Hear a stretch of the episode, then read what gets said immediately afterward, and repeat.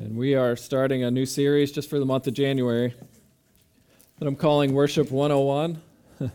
and the big idea behind this sermon series is just asking the question why, why do we do what we do on a Sunday morning? You know, what, what should you expect when you come to church on Sunday uh, as we gather together uh, as God's people?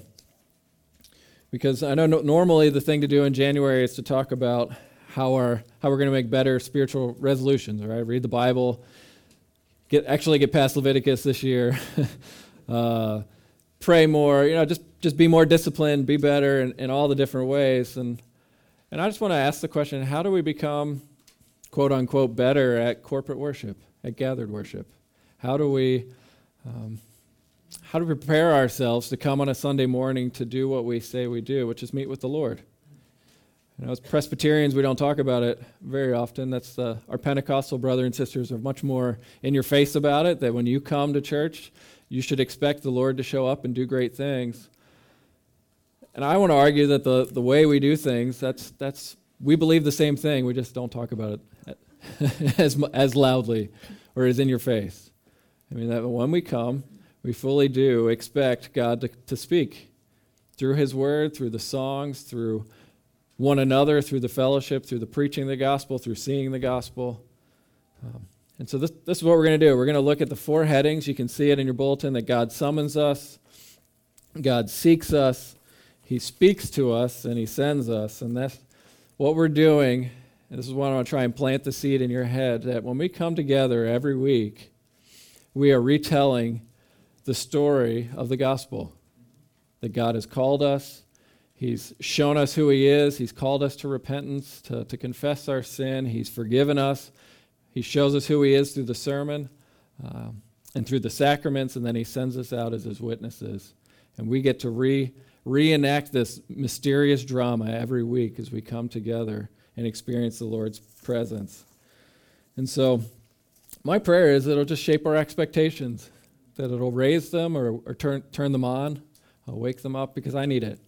It's so easy to come each week and just go through the motions and to, uh, and to, for, to really believe what, what we say we believe. And so let's read it, and then we'll, we'll look at the passage.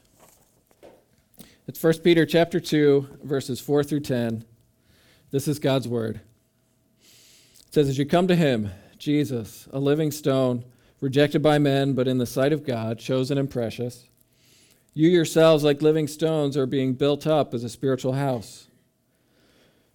to be a holy priesthood, to offer spiritual sacrifices acceptable to God through Jesus Christ. For it stands in Scripture Behold, I am laying in Zion a stone, a cornerstone, chosen and precious, and whoever believes in him will not be put to shame. So the honor is for you who believe, but for those who do not believe, the stone that the builders rejected has become the cornerstone, and a stone of stumbling and a rock of offense. They stumble because they disobey the word as they were destined, destined to do. But you are a chosen race, a royal priesthood, a ho- holy nation, a people for his own possession, that you may proclaim the excellencies of him who called you out of darkness into his marvelous light. Once you were not a people, but now you are God's people. Once you had not received mercy, but now you have received mercy. And beloved, I urge you as sojourners and exiles to abstain from the passions of the flesh, which wage war against your soul. Keep your conduct among the Gentiles honorable, so that when they speak against you as evildoers, they may see your good deeds and glorify God on the day of visitation. And this is God's word. It's absolutely true, and He gives it to us because He loves us. Let's pray. Father, we ask that your Spirit would come and teach us, uh, that you would open our eyes to see that we, right here, right now, are sitting in your light uh, because you are here. And so we, we, we confess we need help to see you as you are, so show us Jesus, who is the exact radiance of your, your glory and your nature, and that we might um, trust in your grace more fully. Don't leave us alone, even as we talk about you this day. In Jesus' name, amen. Oh, thank you. That's okay.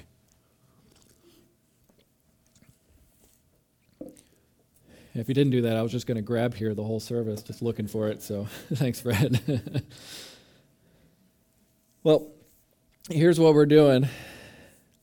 You know, the big idea that I want to convince you is that every week we come into worship to tell a story. Uh, the, the one true story that makes sense of all the other stories. Similar to what we talked about at Christmas Eve. And if you stop and just look back at our culture, we are a culture that, that devours stories. I mean, we don't like to read, but we devour stories. It's on TV and Netflix, and um, our kids love stories. I mean, they're, they're being t- taught to read, they're told to read stories. They read the same story over and over again, they're, that's their age. Um, say let it go at any point in the day and near any elementary school, and you're going to see what stories have just captured the imagination of these little girls' hearts, not just the girls. um, if you visit any other PCA church, there's a pretty high probability that someone will mention Lord of the Rings at some point. it's been the joke in our family. Bethany didn't come from a Presbyterian tradition. and it's just it's a story that people love, and it's a great great illustration. And one of the funny things is is this is how we use stories is that we use stories to try and make sense of our lives, to try and persevere, to try and sometimes just to escape, to get, get rid of, to step outside of the madness. But also just to, to put ourselves in their shoes, to, to see that there is a world outside of me, and this is how other people deal with things. And that's, that's what corporate worship is designed to do to tell you the true story of the gospel, to help us week in and week out make sense of our our sin, to make sense of our suffering, to, um, to re enchant our hearts with the reality that this world is not all that there is. There's something more, that God really has broken through in human history. And we need it week in and week out. I mean, the Bible makes this audacious, claim that its story, with God as the hero and us as the villains, is something we need to hear over and over and over again because it's true. And so that's what we do. You know the old hymn, tell us again the old, old story of Jesus and his love for us. Um, we're, we're called as Christians to be like our children who say, Tell me again. You know, get to the end, start over again, read it to me again. And that's what we do. And so this morning, as we talk about God summoning us, why do we start our service with a call to worship? This is how the true story of grace works. It always begins with God speaking and calling to us, and we respond. And so, here's, here's the big argument I want to make for you this morning. I don't know if you think about what we do here on, on Sundays is this, this important, but really, the gathered worship, corporate worship, that Christians coming together once a week on the Lord's Day, um, is the ordinary and necessary way that God, God works on our hearts. As Americans, we want to put all the pressure on what we do individually with our devotions. And this is going to be a both end conversation. We do need both. But the, the main way that God has worked throughout the history of the church to make, well, to, to make himself, to bring to himself children and to make them like Jesus is what we do. Is 52 weeks out of the year or 50 because of sickness. You know, just ordinarily, as God's people gather together, He meets with them. And through the preaching of the word, through the singing of the word, through talking about God's word, He changes us. Right. So I'll say it again because I know it's not an ordinary way of thinking, that what we do on Sunday morning is the ordinary and necessary way that God meets with us and the way He changes His people. And that really what we do here should give us power and, and direction to our individual devotional lives. And so, I mean, this is what, this is what we need week in and week out. When you get that dev- devastating diagnosis, you know, that, or some bad news in your family, or you're trying to make a life changing decision what should I do with my life? Or maybe you're just having, God's been good to you and you're experiencing blessing. What we need week in and week out is God to come and say, I am with you through what we do on Sundays to wake us up. And if we're up here because everything is great. We need corporate worship to remind us that we're sinners and we still do need His grace. And if we're down here because life is terrible, we need to hear the good news that God meets with His people where they are at, even in an ordinary place right here, right now. So, if you hang out here long enough, this is going to be a weird sermon because it's some of it's teaching on what why we do what we do, and it's also going to be pulling from from Peter on what you know, we don't make this stuff up on our own. It comes from the scripture. But you open your bulletin, you can see we have the call to worship. And that's why I've, I'm saying God summons us. And really, it's just so the, the S's all line up. But it's this theological idea that God is pulling, pulling towards us. He's taking the initiative. He's saying, Come into my presence. That's what we read, read this morning. And it's echoing the great story that God always begins, He always takes the initiative in His relationship. So if you've started your annual Bible reading plan, you started with Genesis 1. In the beginning was the Word, and God spoke, Let there be light. It begins with Him. You get to Genesis 3, man walks away, God begins. Where are you? He's, he's pursuing. You get to Exodus. God says, I heard their cry, and he, he just works out salvation in the background. He takes the initiative. You get to Ezra when God's people are in exile. Um, God says, He just moves Cyrus out of the blue to send them home. God speaks, He starts the process. And you get to the Gospels. I mean, when the time was right and nobody knew it was about to happen, the angels just exploded onto the scene and, and God spoke. So, Mary, get ready. My son's coming. You're going to be his mother. So, with all that, why do we need God to take the initiative? That's what, that's what Peter is going to help us with this morning. Why do we need God to speak to us first?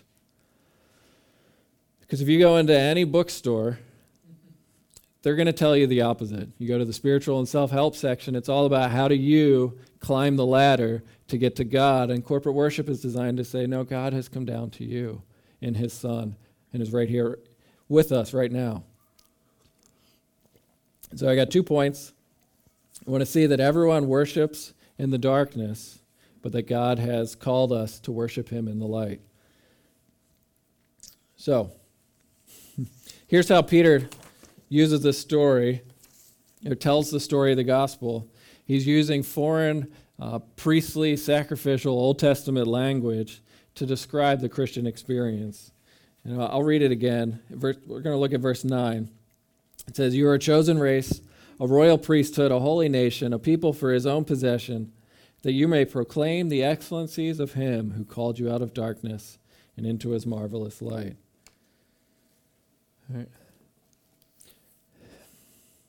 I don't know if you realize this, but this language is meant to, to wake us up. It's written to people who are suffering.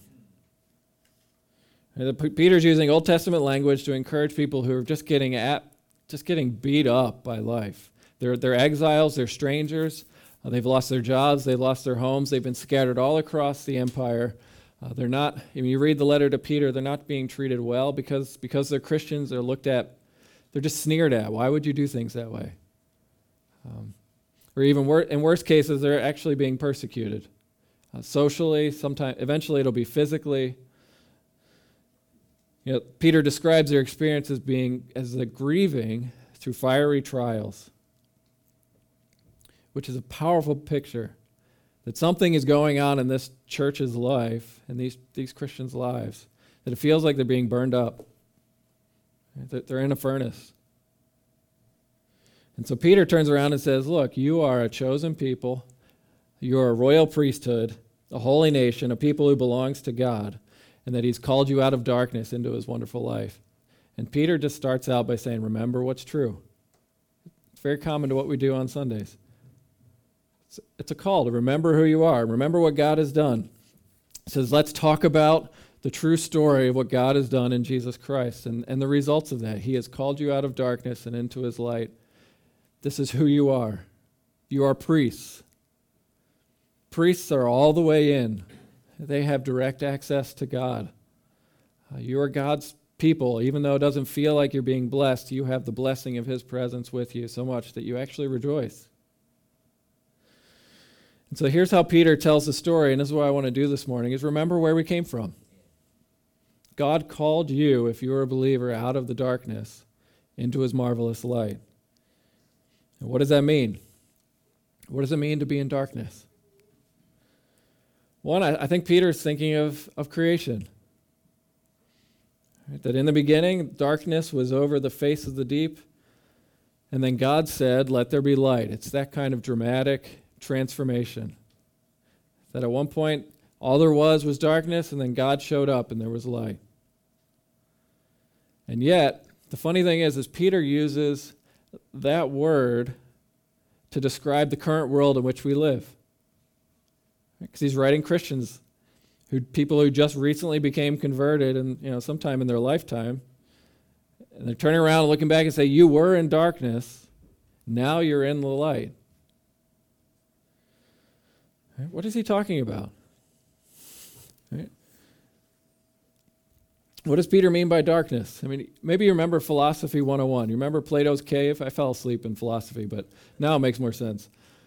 Right? Of, of this whole idea that Plato saw the world as saying, we, we can't see the world as it is. There's something else out there. And the way he tried to explain this to people was saying, everybody lives in a cave in the dark and that there's a light behind us. We know there's something. All we can see are shadows. And he, he wasn't a Christian. He just was looking at the world and saying, something else is out there. We can't see clearly. Life is dark. We need something from the outside to break through to help us see the world as it is. Right, so let's just run with that metaphor. What is it like to be in a cave in the darkness? I mean, Maybe some of you have been cave spelunking. Right, you get into a cave, and we're going to go in with your flashlights. This is something I got to do when I was co- just after college. You go into a cave, you turn out the light, and it doesn't matter how close somebody is to you. In a cave, the darkness is almost suffocating. I mean, you can go like this. Somebody can run around. They can do anything. You can't see anything in the dark. You turn off the light, I mean, you don't know that there's bats on the ceiling, there's snakes by your feet. It doesn't matter. It's in the dark. You just can't see. It's oppressive. And Peter says this is the image of conversion. This is where you were, this is where you came from. So just reflect with me what is it like in the dark? One, I'm going to argue there's social chaos. If, if, if we had this church service in the darkness, right, in a cave, which there are caves in, in, in other parts of the world that have church, churches in it, they light it with candles. But if we turned out all the lights and I said, all right, I want you to stand up and everybody on this side of the room come to this side of the room and everyone over here switch here, I mean, how, how do you get from one side to the other in the dark? How considerate would you be of the people around you? I mean, in, in something like that, all you can do is think about yourself. And it, it results in social chaos. Peter says we were called out of darkness. And one of the things that the scriptures repeatedly teach that, uh, that the ways we acted apart from God, oh, we did not have our neighbor's best interest in mind. It's all about me. This, this is what life is like in the darkness. All I know is me, and I'm going to take care about me. I would argue there's moral darkness. How do you know what's right and wrong in the darkness? Right?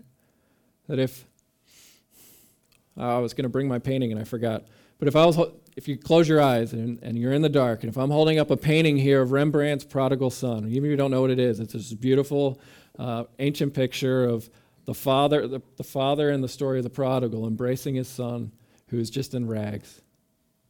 And it's a timeless work of art. None of us here, I don't think, can afford to buy it and put it in your own house. How do you make the distinguishment? How do you just say that that is a much more beautiful and better thing than if, if your eyes are closed than, well, in the 90s, Andre Serrano's uh, picture of uh, a crucifix dipped in urine?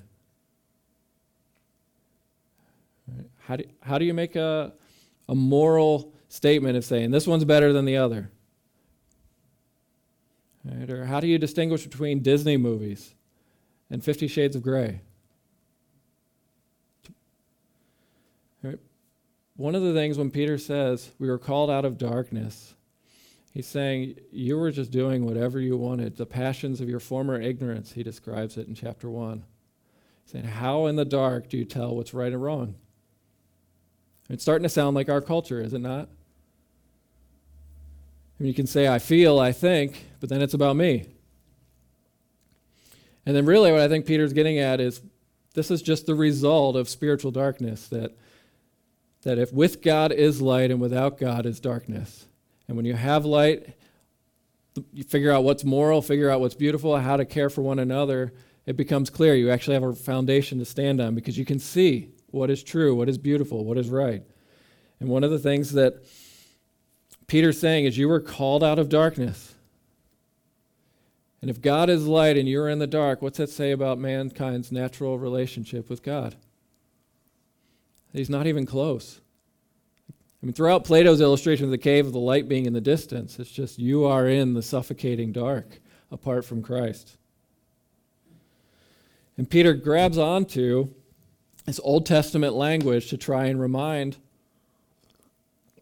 these Christians who know the Bible, have been taught the Bible, uh, to say, this is what it means to come into his light. He's using priestly language, and the way this was pictured in the Old Testament, because they taught through pictures in the Old Testament in the tabernacle, was through the lampstand. You remember in the tabernacle where uh, you had, it was the, the only people who could go in the tabernacle were, were priests. And the tabernacle was God's house, the place where he dwelled, and it was split into two parts. You had the Holy of Holies, the place where only the high priest could go once a year, and, and he had a bell wrapped around his feet because if he did anything wrong, he would fall over dead, and they needed to know, and they would pull him out. And between that, you had the altar of incense, which pictured the prayers going into God's presence. You had the lampstand, which looked like a tree, right? Looking back to the Garden of Eden when God was with his people, but it was a light in the darkness, next to the table where the priests would eat with God.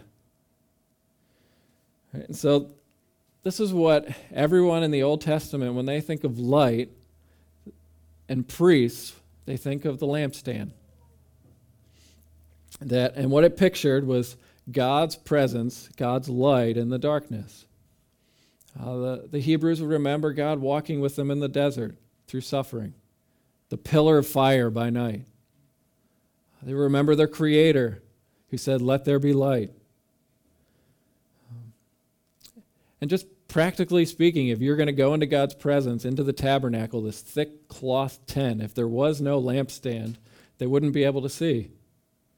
It was this picture that with the light, you turn around and look, everything in the tabernacle was trying to paint a picture of what heaven was like that the tabernacle was heaven come down to earth.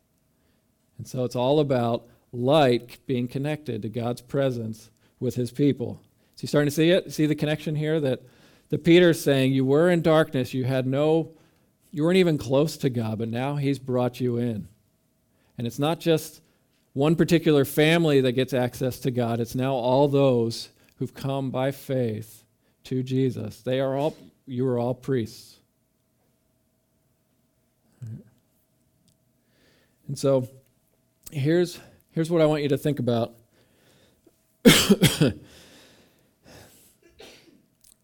if you're in the dark and God is light, how do you, how do you find him? How do you come out of the darkness and into the light? How do you flip the switch, so to speak, to turn on the light?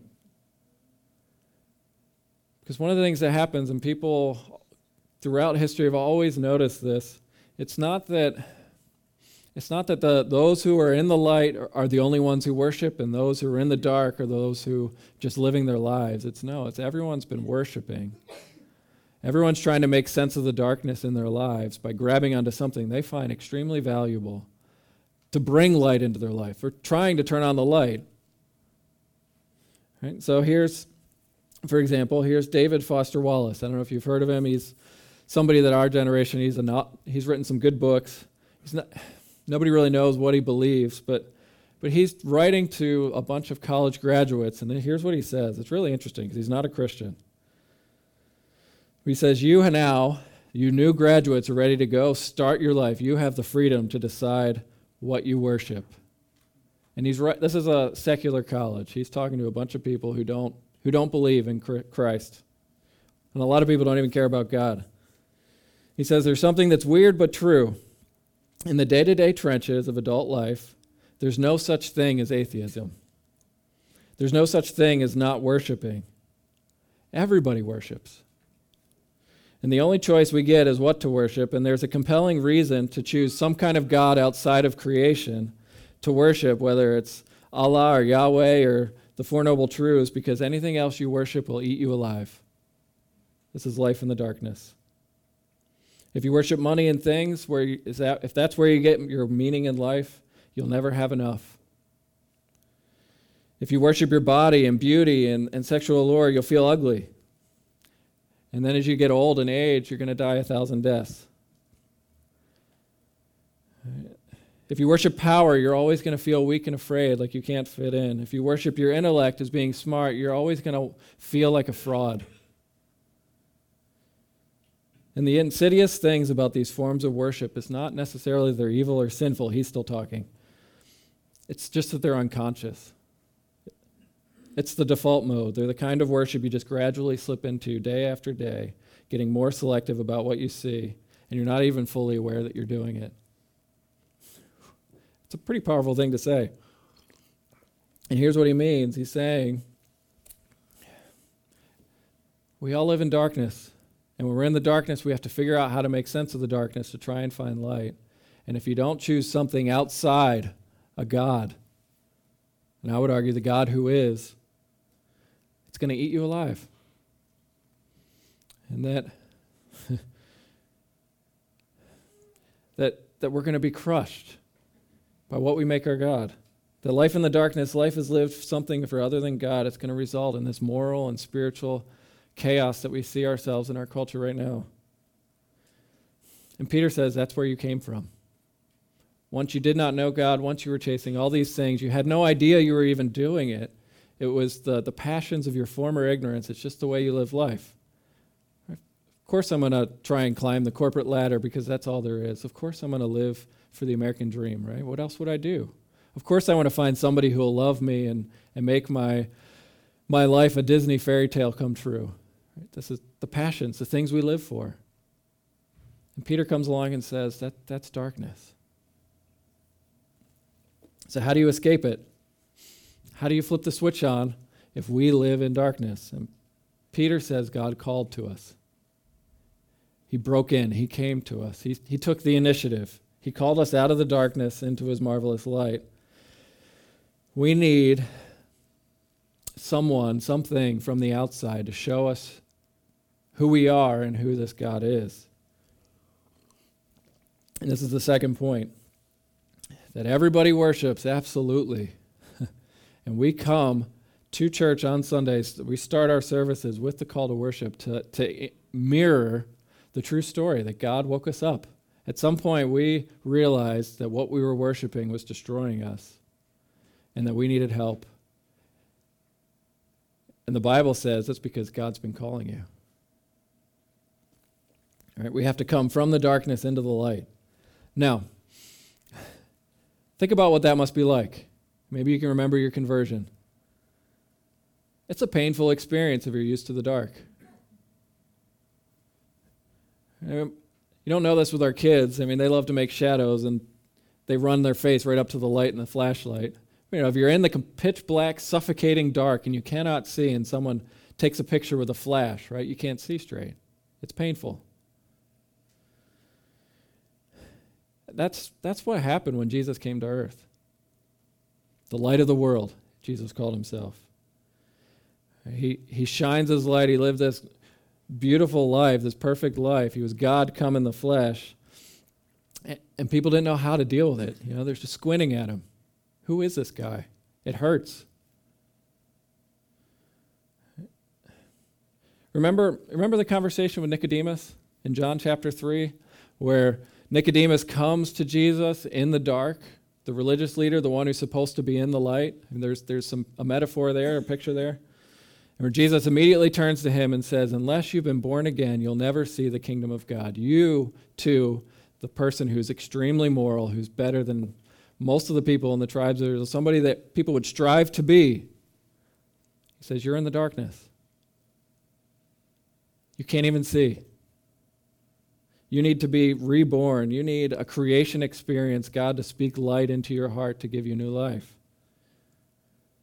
And then Jesus tells the story. This is how John 3 goes. Remember, for God so loved the world that he gave his only Son, that whoever believes in him should not perish but have everlasting life. But God did not send his Son into the world to condemn the world, but in order that the world might be saved through him. And this is the judgment that light has come into the world, and people love the darkness rather than the light because their works were evil.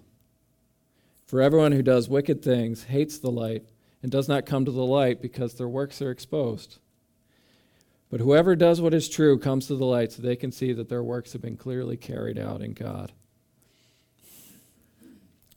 Coming to the light's a painful experience. That's, what, that's Jesus' own words. You get to see yourself as you are, and it hurts. It's humbling. Because when God shows up, this is why we, we prefer the darkness. I prefer not to see the things I've done wrong. I prefer not to remember the things that I'm ashamed of. And when you come into the presence of a holy God, somebody who's completely other, somebody who says, You can't even come into my presence unless somebody or something dies to pay for your sin, right? That hurts. And yet God calls us into the light to say, You need to see who you are. There's an Old Testament example of this Zechariah chapter 3, the, the Joshua, the high priest. You remember? He's standing before God. He's, again, he's the religious elite. He's, he's the guy who's been commissioned to come into God's presence. And it says that he's standing in God's presence, and Satan is right there accusing him. And the Lord said to Satan, The Lord rebuke you, O Satan. The, the Lord has, who has chosen Jerusalem is rebuking you. And it says that Joshua was standing there covered in filthy garments. That as soon as Joshua got into the presence of God, Satan just said, Look at him. He's filthy. He doesn't belong here. Look at what he's done. Look at all the ways he's failed. Look at the way even your, your high priest, the one you've chosen, the one you've loved, look at the way he's turned his back on you. Life in the darkness has stained him permanently. He can't rub it out. And yet God says, I want you to have that experience. Come into the light.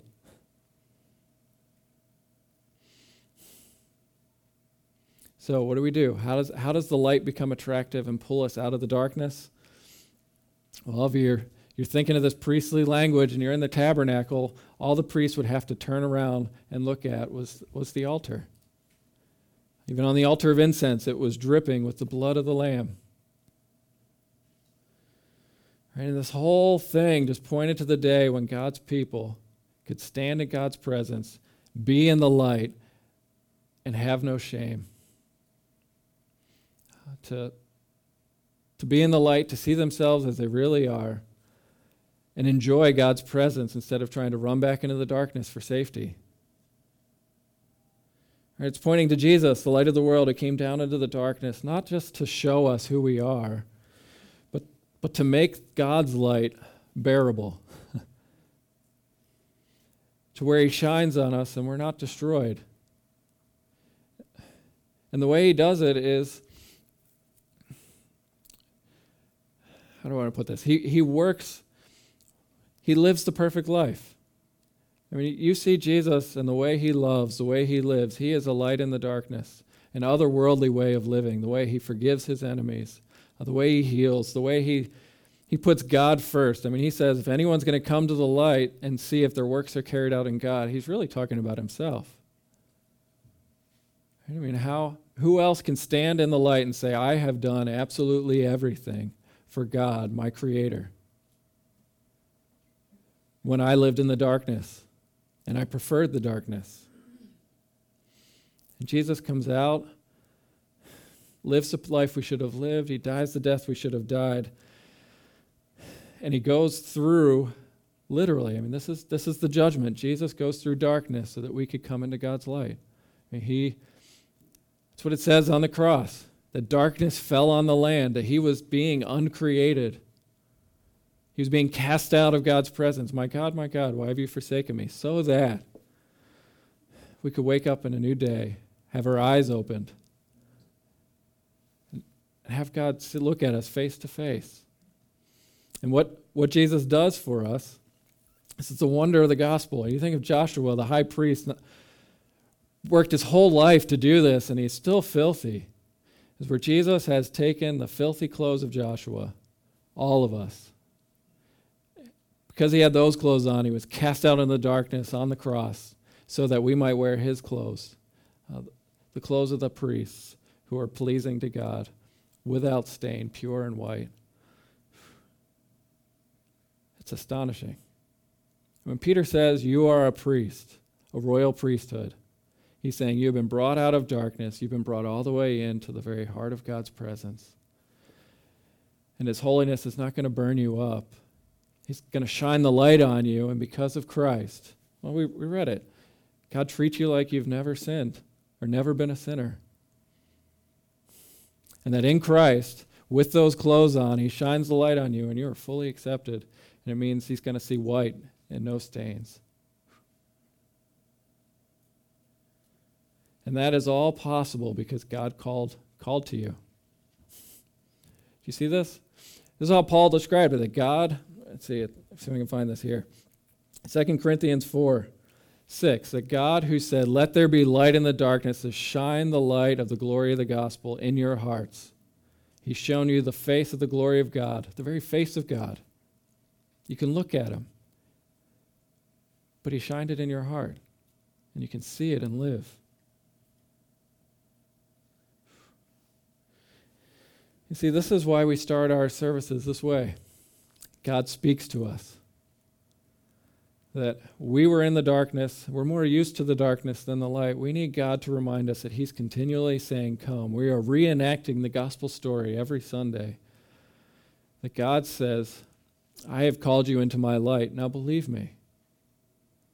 That, and when we come together on Sundays to worship, we are coming to worship the triune God. We come to, into the presence of God the Father through the sacrifice of the Son as the Holy Spirit is trying to show us these true things. And Peter says he's called you out of the darkness into his light. He's saying, remember,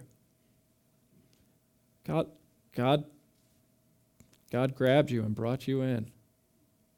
Some, you couldn't create light on your own. You couldn't find it. He came down to you. The way Westminster Confession describes it is it's the work of God's Spirit this calling. He convinces us of our sin and misery and enlightens our minds, tells us about the knowledge of Christ. He renews our wills and enables us to embrace Jesus freely offered to us in the gospel. And the beginning of all that is that God says, Look at my son. Here's a light that you can bear. And here's a light that's actually attractive, that'll pull you out and draw you in. And when you come in, you realize that you are a priest. We gather and worship as priests men and women. Right? I don't know if, if that's a bombshell to you. It should be. Because in the Old Testament, women were not allowed to be priests, it was just men. It was only a select few. Jesus says, I have, through my work, made you a priest that you might serve him and that your service is acceptable. so, conclusion pretty simple. I would argue that the gathered worship is the way God wakes us up week in and week out. That when you've failed, you need God to say, You're a priest. Come. This is who you are. This is what your faith has accomplished. Come. Hear, hear me call you out of darkness into light. And when you're in the midst of trials, you need God, His word, spoken to us to say, Wake up. This is the. I am God. I am your Father. I am in control. I will work all things out for your good, even if you don't understand what that looks like. It starts with God's summons. We need to see the one who will make all things new, who says, I am with you. Right? So somebody asks you, why do you go to church every week? Say, let me tell you about the darkness and how God has brought me into the light. Let me tell, tell you who God has made me, and I can't believe that He would give me that honor. That, that we are priests and we have the right, the privilege of the light of God's presence. And that's where we live our lives.